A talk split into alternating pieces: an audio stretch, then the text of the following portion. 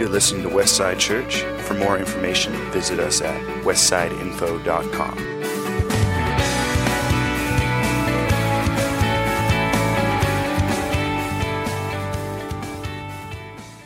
Uh, good morning, everybody.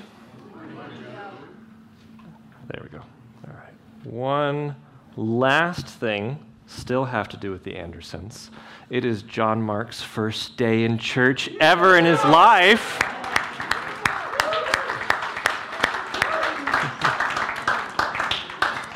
Biological church growth. We're going to grow one way or another.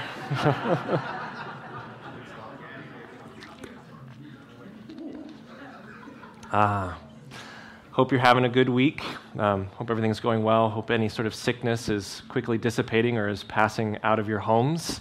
Um, we got to enjoy that last week, and it's just a delight. Um, and so I hope it transitions as we will transition to the sermon now and talking about transitions. Um, talking about when things in your life change. Because there can be times in our life, particularly um, when you finally get that job, get that spouse, get that house, whatever it might be, and you just kind of start living life. And the days start feeling very similar, and they, they go on day by day by day, and it's just the same routine over and over again, and it feels like the years can just fly on by. And it just feels like it'll never end. But someday it does end. Transition happens, whether it's the time that you're going to retire or time that you send off that first child to, to college or the time when you pass into eternity and meet your Savior. And eventually, everything is going to end. There will be a transition, there will be a change that we have to deal with. And within that, what is the legacy that follows you from it? I was really focusing in on that from the passage this week this idea of what are we leaving behind. And not the worldly sense of it, not monetary, not wealth, not property, not any of that, not a great name or anything of that sort, but what are people going to think of when they look to your life? The example you set in it. Because we're in this passage, we're talking about the end of Abraham's life. And we're going to talk about the beginnings of his family's legacy after that as a result of his.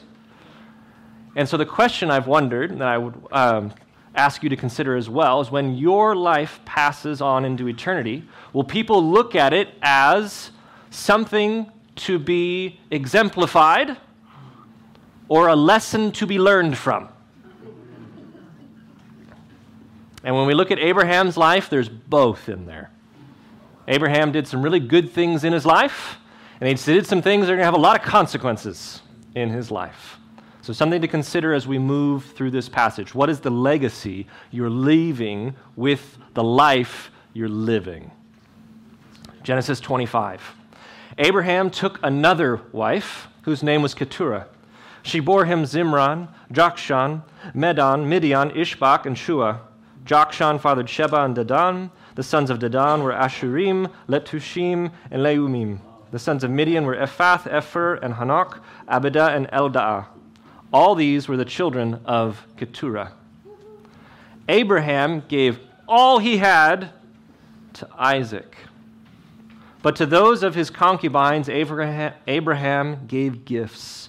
And while he was still living, he sent them away from his son Isaac, eastward to the east country.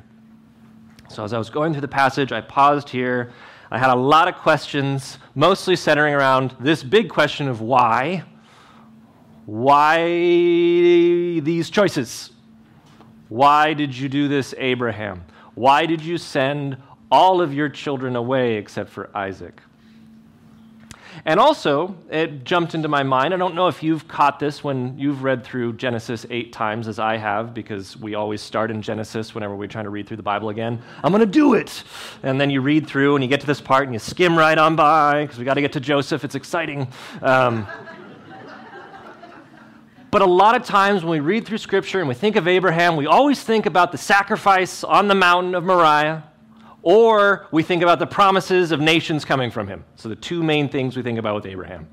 And that sacrifice on the mountain of Moriah is this one particular line, and he went to sacrifice his only begotten son.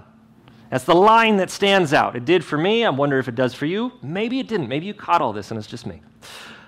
But we think about Isaac as his only son. Isaac is his second of eight sons. He's not the first, and he's far from the last. Abraham has eight sons by the time he passes away. And he sent every single one of them away except Isaac. And I did get, in a little way, why it happened with Ishmael. Ishmael is the oldest son. He is 13 years older than Isaac, in fact, and he would have been a huge threat to Isaac in becoming the patriarch of that family. He would have worked with all of the people in the household for much longer. He would have been much older. He would have been the one that people would have automatically looked to, and he would have been a big rival. And so his wife, Sarah, was very concerned about this. She wanted it for her son. She didn't want there to be any competition, so she told Abraham to send him away. With all of these children, it wasn't God's command that did this. It wasn't God that said, send them away. This was originally Sarah's idea.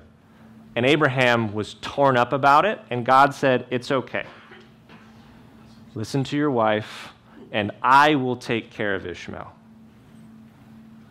And then the other six sons, we just saw that they were all sent away. And where did God say to do that? All of this is operating out of Abraham's fear that somehow it will compromise the promises for Isaac, as opposed to living in faith that God will do what he said he would do. And the big why at the end of this is will there be any consequences from this? Down the road. It's a giant rhetorical yes. Because if we look at those people groups, and I'm going to do the imaginary map right here because I didn't put one up, the six sons that get sent away, they get sent down to the southern eastern region in the whole Arabian Peninsula. And they all spread out over there. And we've looked at Ishmael, he goes in the whole southern region of where Israel is. And it all spread out over there. And I want you to think about Israel today, if you know anything of Israel today, and all the people they're fighting with. Where are they? They're surrounding them in that whole region of all of those people from all the way back to this time. That happening today is a consequence of what happened right here. Thousands and thousands and thousands of years of fighting, direct result of what happened right here. Now, I'm not saying every bad choice in your life is going to result in something of that magnitude but they do have consequences, and some of them have very lasting consequences, generational consequences. Something that's not even just going to affect your life, but your children and your children's children sometimes. And so we have to consider how we walk. What is the legacy that we're actually leaving behind us? These are the days of the years of Abraham's life 175 years. Just, it's a good old age. And I thought about that for a while. And I thought about most people that I've ever met in their 90s, late 90s. They're all waiting to meet Jesus. They really can't wait to meet Jesus by that point. Imagine being in your 90s for 80 years. Abraham breathed his last and died in a good old age, an old man and full of years and he was gathered to his people. Isaac and Ishmael, his sons, buried him in the cave of Machpelah in the field of Ephron, the son of Zohar, the Hittite east of Mamre, the field that Abraham purchased from the Hittites. There, Abraham was buried with Sarah, his wife. After the death of Abraham, God blessed Isaac, his son, and Isaac settled at Beer Lahai Roi. And this ends the account of Abraham. We will hear nothing more of Abraham's life from here. We will only hear of Abraham's legacy from here. What is mostly highlighted in Scripture are the things that Abraham did well, honoring the major part of his life that calls him the father of our faith. Because truly, Abraham was exemplary in this, in setting the example that when God spoke to him, Abraham listened and obeyed. He believed God and he walked out what God told him to do every time. And that is the example of faith. Even when it sounded crazy, and it would have sounded crazy to everybody around him, Abraham still obeyed the Lord. He was exemplary in that area of his life. For all the things that I personally, you may or may not think, Abraham, what were you thinking? Within this, he was exemplary. These are the generations of Ishmael, Abraham's son, whom Hagar the Egyptian, Sarah's servant, bore to Abraham. These are the names of the sons of Ishmael, named in the order of their birth Nebaioth, the firstborn of Ishmael, and Kedar, Adbeel, Mibsam, Mishma, Dumah, Massa, Hadad, Tema, Jetur, Naphish, and Kedemah. These are the sons of Ishmael, and their, they, these are their names. By their villages and by their encampments, twelve princes, according to their tribes. These are the years of the life of Ishmael. A hundred and thirty-seven years. He breathed his last and died, and was gathered to his people. They settled from Havilah to Shur, which is opposite Egypt in the direction of Assyria. He settled over and against all his kinsmen. This is the first legacy. It's animosity amongst family, amongst his kin. All of his days against them. It's not starting off well as far as a legacy goes. These are the generations of Isaac, Abraham's son. Abraham fathered Isaac, and Isaac was 40 years old when he took Rebekah, the daughter of Bethuel the Aramean, of Paddan Aram, the sister of Laban the Aramean, to be his wife. And Isaac prayed to the Lord for his wife because she was barren, and the Lord granted his prayer. And Rebekah, his wife, conceived. Pausing here a moment, this is talking about what becomes actually a pattern through all the patriarchs, and that's of infertility, struggling to have children. It happened with Abraham and Sarah. It happens right now with Isaac and Rebekah, and it's going to happen with Jacob and his wives, Leah and Rachel. As it's struggling to have children and intervention needing to happen from God to make it finally come to pass.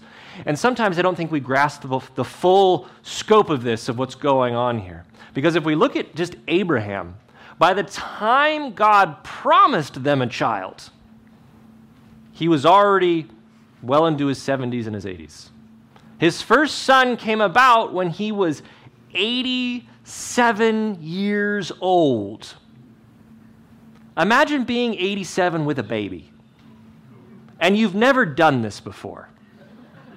Not one more time around the tree. No, this is the first go around, and you're trying to figure out how to be a good parent in this moment. At 87 years old. Most people I know don't want to have a baby at 40 years old let alone 87 years old. By that point, they, I'm almost assuming they'd just given up. They just thought it was a joke when they heard it. Lord, I'm going to have a child this old? This is ridiculous. But all this time, they'd been trying, and they'd been waiting, and they'd been hoping. You look at Rebekah and Isaac here. For us, it's a couple of sentences. For them, it's 20 years from when they got married to when they had their first child. And we think about it, it probably wasn't 20 years of trying and then saying, oh, maybe we should start praying about this. No, I'm sure they were praying the entire time, Lord, please make this happen. Praying and waiting and hoping on these promises, or what they hope to be promises from God. And I thought about this issue of infertility. And I thought about my own walk through life. And I got married when I was 20. We waited to have kids. We thought, okay, we'll have kids. And we had kids. And we kept on having kids. Now we have a lot of kids. But when I think about that, it is impossible for me to ever understand what someone who is struggling with infertility has gone through. And I will never be able to. And to think that I could would be hubris and so insensitive towards someone who has. To think that I could any way actually understand that. And I thought about there's actually a lot of areas in our life that unless you've walked it, it's not possible for you to understand it. Unless you have walked through a spouse passing away, you have no idea what it's like to walk through that. Unless you have walked through a child passing away, you cannot understand that. There are certain things that we can't understand the struggle of someone else, and we shouldn't diminish their struggle because we can't understand it. And it's important to acknowledge it and acknowledge that it is a difficult walk and it is something that they're having to go through and work through and struggle through. And to help love and support and encourage them through it. And the best way to do that is to ask them, and they may not have the words to express it, but it's better to acknowledge it and to say, I see you, and let me know how I can support you through this. The children struggled within her, and she said, If it is thus, why is this happening to me? So she went to inquire of the Lord. And the Lord said to her, Two nations are in your womb, and two peoples from within you shall be divided. The one shall be stronger than the other, the older shall serve the younger. This is actually an interesting pattern that God has through his chosen individuals, not necessarily his chosen people as a whole, but when he picks out a particular individual, they usually break the pattern somehow. They break, break the trend, they break our expectation of what's going to happen or our tradition or anything that it should be this way. And God goes, no. And we have to deal with that. He's done it with Ishmael and Isaac. He's going to do that this now with Esau and Jacob. It's going to happen later on in this book with Joseph and his 10 older brothers. Joseph will become the patriarch of that family. And then the blessing, the bless, Joseph is blessed, but the blessing goes to Judah, which is fourth out of those brothers. And how do we walk that out? I think so often we look to Scripture and we see people's reactions and we have this kind of almost superior attitude. Well, you should have known. God spoke. But when it happens in our lives, to us, it's a different story. It's a little harder to walk through, to chew on, to live out, and to move on from. Particularly when you had hoped it would be you that was chosen for this. Or when you are the one chosen for it, and all the burden is upon you, and you look around and you go, But what about them? Why aren't you doing this to them too, Lord? God has answers to these things. They're not easy answers, but they are answers. Is oftentimes God is choosing something specific when he wants that person to be in charge or if he wants that person not to be. And sometimes he's just wanting to exemplify a particular characteristic. Sometimes it just has to be what was necessary for that moment in that time and that person and what he knew he could do with them. And we look through the examples of Scripture and we look through what God has said about it. And so, what is God usually trying to set up as an example? What does He want in His leaders as a first and foremost? And we're going to look to the words of Jesus. We're going to look at when His, dis- his own disciples, the, call, the called ones, and they were squabbling about who gets to be the best out of us. We're the 12, but who gets to be the one? And Jesus says this to them out of Matthew 20. But Jesus called them to him and said, You know that the rulers of the Gentiles lord it over them, and their great ones exercise authority over them. It shall not be so among you. But whoever would be great among you must be your servant, and whoever would be first among you must be your slave. Even as the Son of Man came not to be served, but to serve, and to give his life as a ransom for many. Servant hearted leadership the attitude I'm putting someone in place who's never going to put themselves first and foremost. I'm putting them there so you can see that they follow me. They're not going to be doing it in their own strength. They're going to be following me for their efforts each and every day by my grace and my will. My favorite examples of this is Moses. Moses didn't want the job. Moses fought with God about not having the job. Moses was a murderer and he was a stutterer and he didn't want to do it, and God made him do it anyways. And every single day, Moses sought the Lord. He chased after God.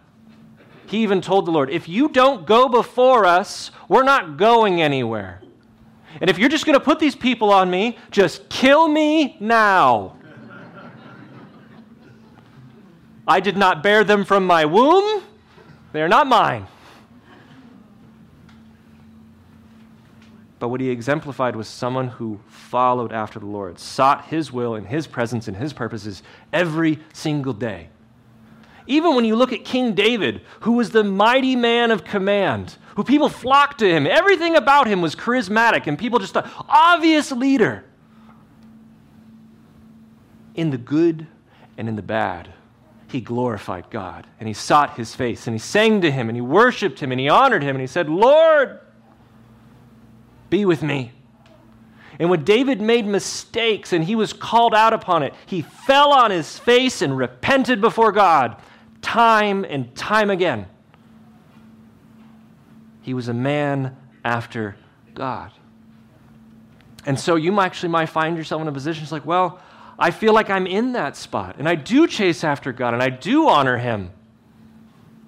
But why not me? Or why not them? There's another response to that. This happens when Jesus is talking to Peter, and he's essentially saying to Peter, Peter, you're going to go and die for me. And John is standing right there too. And Jesus doesn't continue. And Peter says to Je- Jesus, when Peter saw him, he said to Jesus, Lord, what about this man? Jesus said to him, if it's my will that he remain until I come, what is that to you? You follow me. Do we own that? When we look around and say, why not me? Or why not them? Do we own Jesus' response? What is that to you? You follow me. I have a plan for you, and I have a plan for them, and it's my plan. It's a pretty good plan. Do we follow God's plan for us and not look at everyone around us? Not compare ourselves to every other person, what we think should go on, but simply walk in what God has for us. It's a difficult pill to swallow but I'm not the one giving you the pill. It's God's pill. It's God's words. I'm simply presenting them to you today. When her days to give birth were completed, behold, there were twins in her womb. I once upon a time thought that would be great. to have twins that first go around, you're just done. Two kids right away, boy and a girl, perfect, right? I had one child. And I thought, I can't imagine trying to figure out how to have one child with two children at the same exact time. Terrible idea. the first came out red, all his body like a hairy cloak, so they called his name Esau. I don't think we really like take the full grasp of what how Esau looks. Like I went and looked up some pictures to see the depictions. There are no photographs; they were not around. Um, but none of the depictions give it justice. Because we consider later on, Jacob is going to impersonate Esau. And he's going to dress up as him. And in order to fool his father, because his father's eyesight is dim, he puts the skin of a hairy lamb on his arm to impersonate his brother. And his father feels ar- his arm and goes, That does feel like Esau's arm. A hairy lamb. You think Beauty and the Beast? Esau's the beast. He's covered in hair, like a thick mat.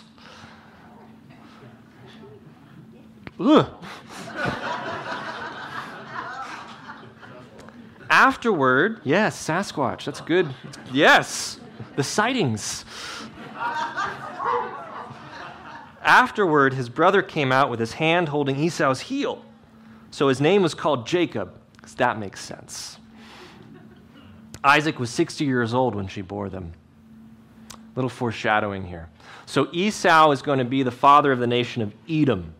And the reason Edom, because it has nothing to do with the name Esau, has to do with one, that he came out all red, and the red stew that he's going to trade his birthright for. It's a play on words, because the word for red is Edom. Edom, Adam, Edom, Adam. It's a nickname that they gave him because of the redness, foreshadowing of what's to come. And Jacob's name makes no sense in English, but it makes very good sense in Hebrew because there's always these play on words. So the name for heel is Akab. And we mispronounce pretty much every Hebrew name. We make a very English, Anglicanized version of it because Jacob's name in Hebrew is actually Jacob. Heel is Akab, and his name is Jacob. You add that little bit to the front of the name, and it becomes, instead of heel, it becomes heel grabber. It's quite literally his name, heel grabber. Imagine going around, come here, heel grabber. We're going to go. And that's his name. And it's an idiom as well, because in Hebrew culture, one who grabs the heel is a deceiver, a trickster, someone who's going to get one over on you, might stab you in the back. And this really is Jacob for a lot of his life. It's indicative of who he's to become. When the boys grew up, Esau was a skillful hunter, a man of the field, while Jacob was a quiet man dwelling in tents. Isaac loved Esau because he ate of his game. But Rebekah loved Jacob. What could possibly go wrong with picking favorite children? Once, when Jacob was cooking stew, Esau came in from the field, and he was exhausted. And Esau said to Jacob, Let me eat some of that red stew, for I am exhausted. Therefore, his name was called Edom. Jacob said, Sell me your birthright now.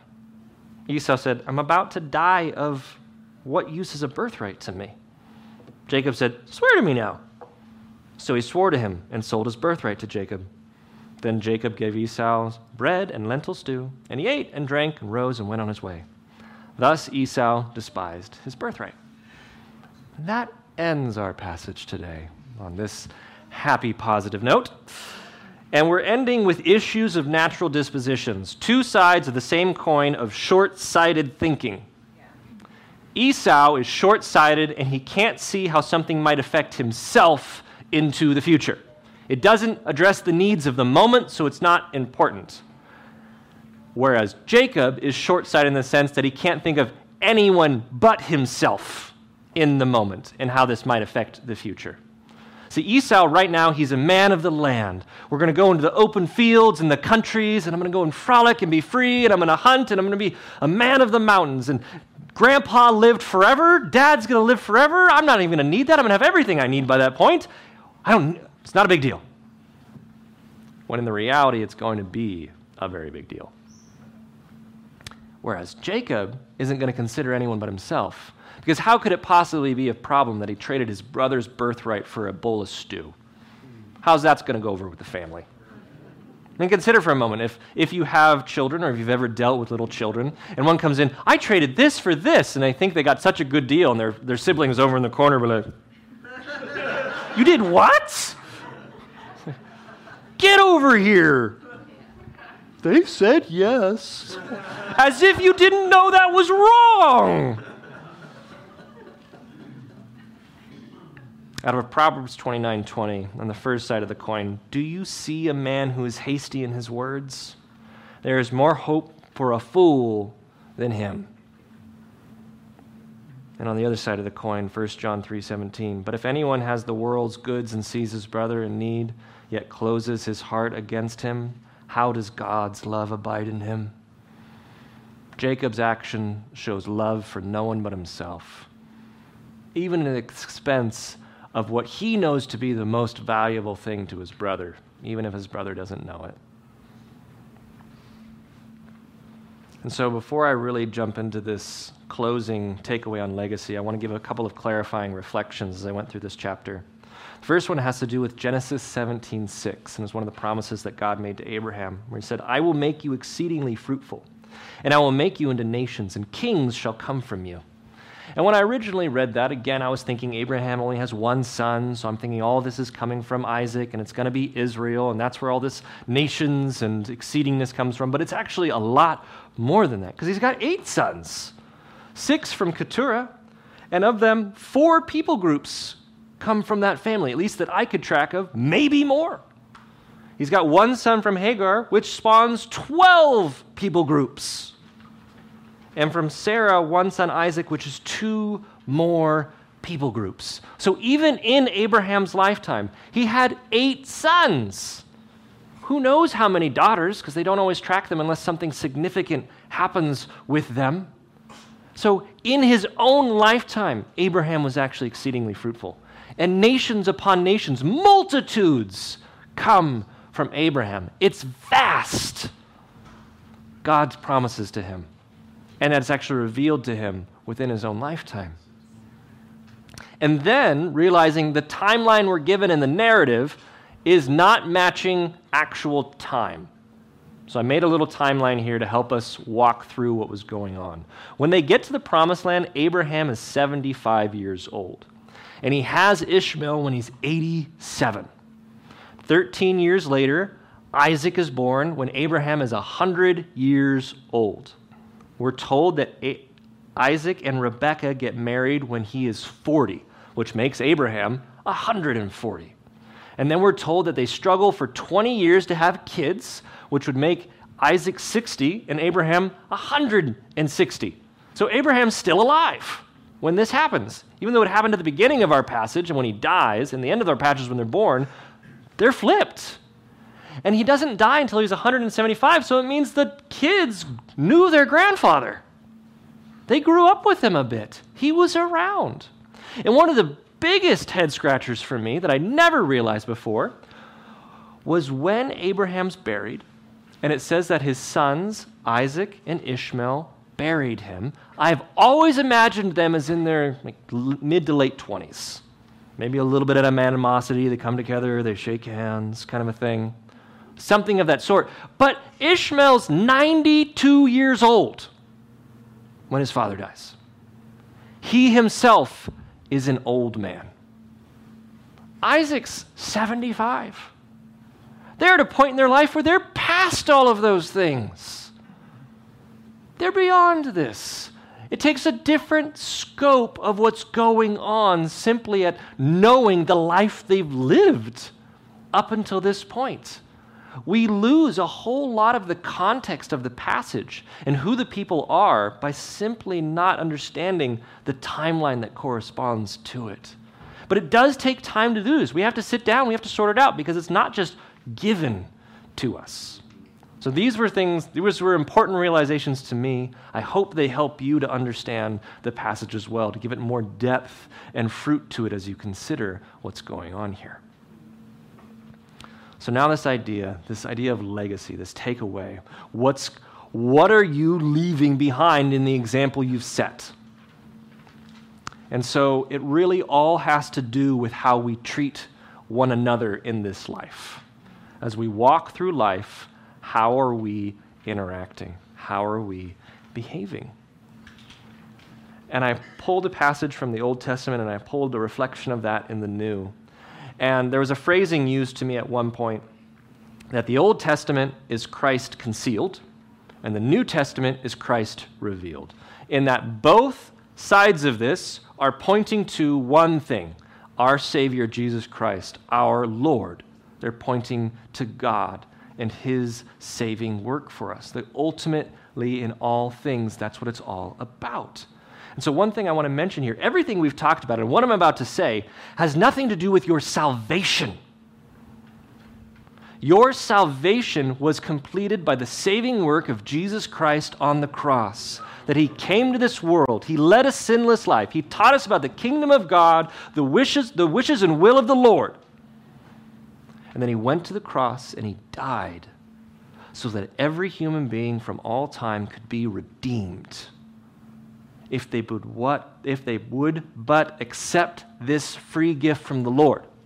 If they would come to him and genuinely repent. And the word genuine is important here. It's not just a matter of words, it's actually from the heart. It's actually meant true repentance from your life and your ways, and you acknowledge God as Lord and Savior, then you will be saved. And it's the end of the matter. There's nothing to add to it everything we're talking about here is, is about what comes from there. It's your witness to the rest of the world. When people who are not saved, and even people who are, look at you as the exempling of what God means in your life. Because unfortunately, particularly for any non believers, God will be judged for the life you live. It's terribly unfair to the Lord that he is judged by your actions, but it is a reality. As the people of the world are looking at you, and they're looking at what Jesus means to you. And this is about that walk. It's not about your salvation, it's about the reflection of God in your life. So, how do we treat one another? Leviticus 19 it says, When you reap the harvest of your land, you shall not reap your field right up to its edge. Neither shall you gather the gleanings after your harvest, and you shall not strip your vineyard bare. Neither shall you gather the fallen grapes of your vineyard. You shall leave them for the poor and for the sojourner. I am the Lord your God. You will consider those less fortunate than you you will make sure that everybody eats.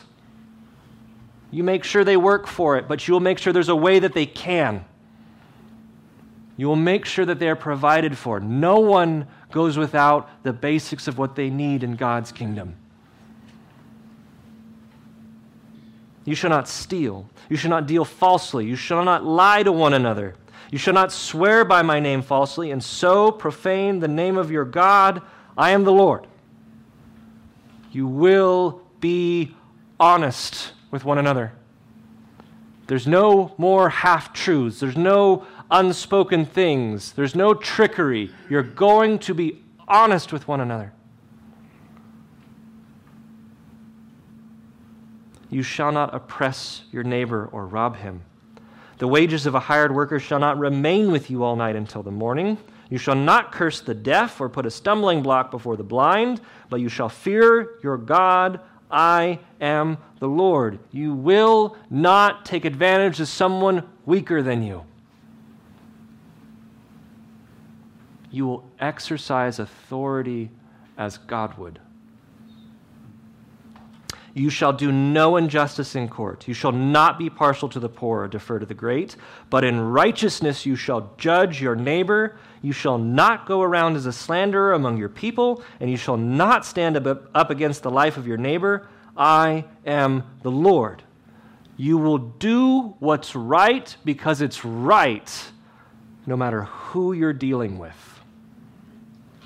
Every single soul. You will do what's right. You shall not hate your brother in your heart, but you shall reason frankly with your neighbor, lest you incur sin because of him. You shall not take vengeance or bear a grudge against the sons of your own people. You shall love your neighbor as yourself. I am the Lord. You will live a life of restoration you will get over it, whatever it is.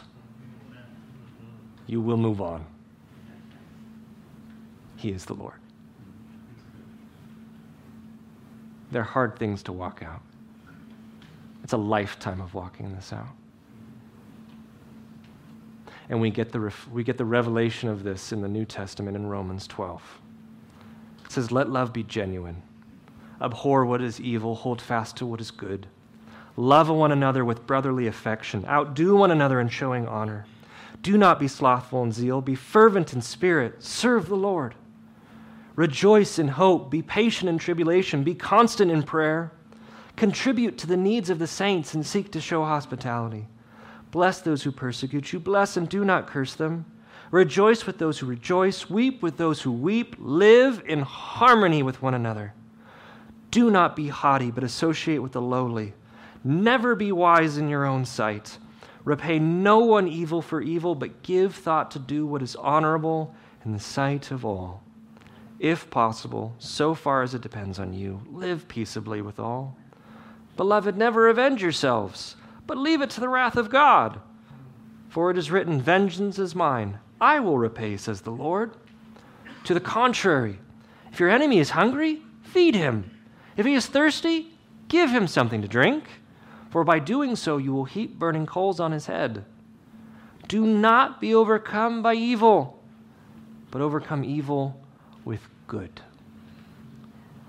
All about this is about your walk with the Lord, the reflection of his light that you show in your life, and the legacy you're going to leave. And what legacy could be greater than he or she walked with God? They did their best to reflect him each and every day. They, were, they weren't a perfect person, but they walked with their God. Amen.